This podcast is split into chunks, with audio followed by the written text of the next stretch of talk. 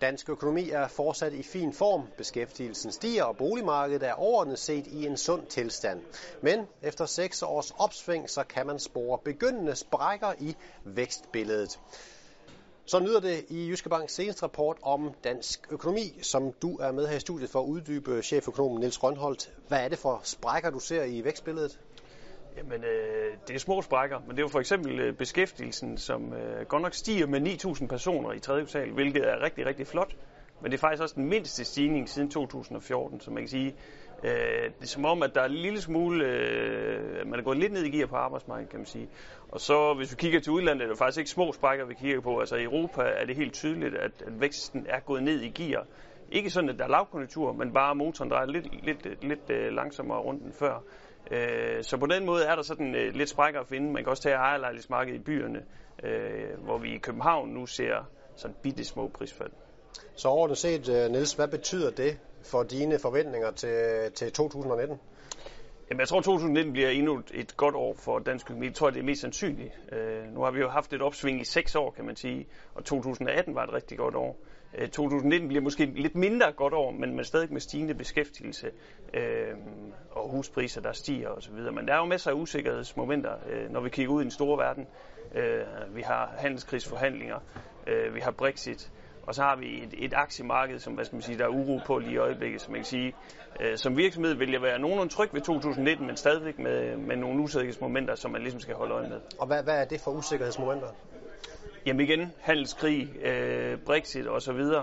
Øh, og så tror jeg, som virksomhed man vil opleve, jamen egentlig, øh, nogle virksomheder vil opleve en stor mangel på arbejdskraft. Det hører vi rigtig meget om stadigvæk. Hvis man er sådan en virksomhed, der bruger masser af specialister, kan man sige, er en lille niche, som egentlig er et vækstområde, så tror jeg, man vil opleve måske endnu mere intensiv mangel på arbejdskraft. På den anden side, hvis man er sådan en eksportorienteret virksomhed øh, med en masse produktion af en eller anden, øh, i en eller anden forstand, kan man sige, så tror jeg egentlig måske, at man kan ende med at se lidt lavere efterspørgsel. Øh, som sagt, vi har set nogle, nogle tendenser i Europa, hvor pilen peger lidt nedad, og vi har jo stadigvæk et kald om, at USA skal gå i recession på et tidspunkt. Uh, så et lidt diffus, diffus billede, uh, som vi egentlig allerede ser. Altså 13 procent af virksomheden melder om mangel på arbejdskraft, 21 procent melder om mangel på efterspørgsel, så man kan sige, der er lidt, uh, lidt af enhver slags.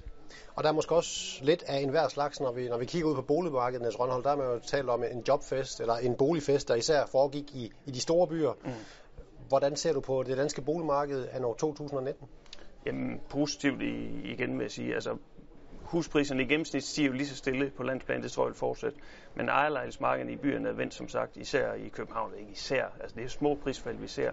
Men jeg tror, at kombinationen af meget store prisstigninger og et byggeboom i byerne nu ligesom øh, til sammen gør, at, at prisudviklingen bliver mere afdæmpet, i hvert fald i byerne, måske med små fald. Så når vi står og taler sammen her igen om et års tid, Niels Rønholdt, hvad, hvad, hvad har det så været for et år for dansk økonomi, tror du?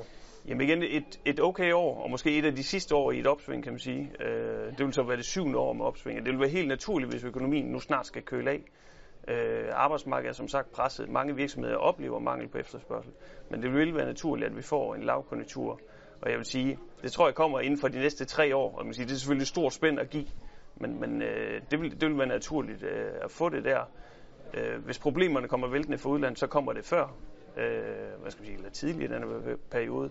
Øh, hvad skal man sige, falder handelskrigen lidt til ro, og Brexit foregår stille og roligt, aktiemarkederne ellers, hvad skal vi sige, øh, ikke falder fuldstændig fra hinanden, jamen så kan det være, at det bliver sidst i perioden. Vi får se, hvordan det kommer til at gå, Niels. Og øh, tak for analysen i hvert fald, og til dig derude, tak fordi du valgte at kigge med.